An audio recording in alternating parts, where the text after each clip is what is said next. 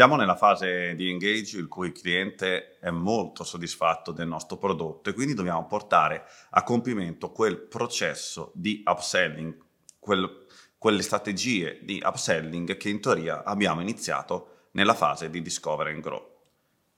Se sono un business ad abbonamento, un business a subscription, come può essere Infinity, ma come può essere anche l'abbonamento a una palestra, come può essere Spotify, il modello più semplice per fare upselling è portare il cliente ad attivare pacchetti di lunga durata, quindi introdurre dei pacchetti per esempio trimestrali, semestrali, annuali.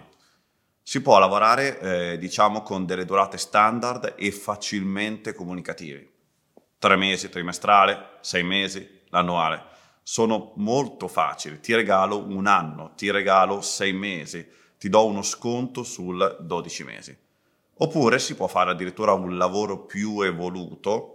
quando si hanno dei modelli predittivi, ovvero si va a stimare per ogni cliente la vita media residuale, ok? Quindi un cliente magari mi può, stimo che può rimanere ancora per, altri, per solo altri tre mesi, e gli vado a creare un'offerta veramente customizzata e quindi magari gli propongo un pacchetto da 4-5 mesi in questo modo io aumento i ricavi pur concedendogli uno sconto sui, sui 5 mesi e io aumento anche la, vita, la, la durata della vita con me, della vita media con me.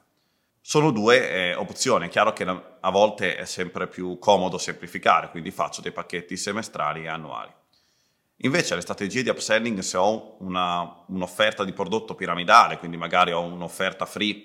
e sopra un'offerta premium consistono principalmente sui clienti soddisfatti, diciamo del livello inferiore, quindi magari del livello free, di rendere privativa l'esperienza, di fargli percepire la mancanza di alcune funzionalità premium che potrebbero avere pagando una quota aggiuntiva. Quali sono i vantaggi di queste strategie di upselling?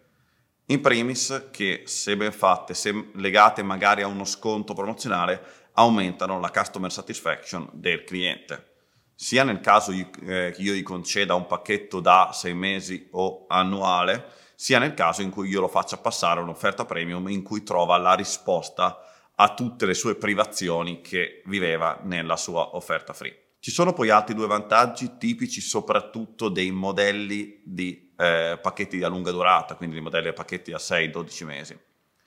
In primis che aumentano la vita media del cliente, quindi ti servono per aumentare e fidelizzare ulteriormente la relazione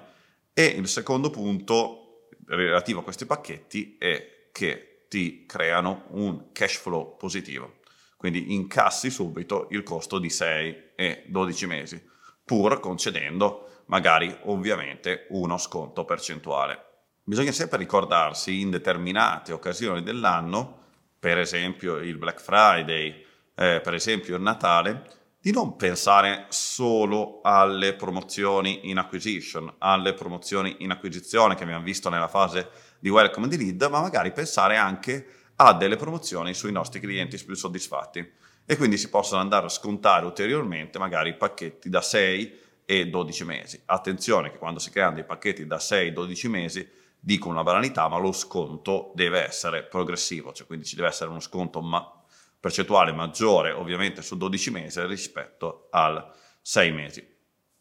Per concludere, le strategie di upselling sono f- fondamentali per fidelizzare il cliente, sono eh, importanti sia per i modelli subscription sia per altre tipologie di modelli di business come può essere un modello freemium e possono essere anche il primo passo di una strategia di loyalty più avanzata. Possono essere il primo step per la creazione di un loyalty program di cui parleremo con la mia collega Marta Dolens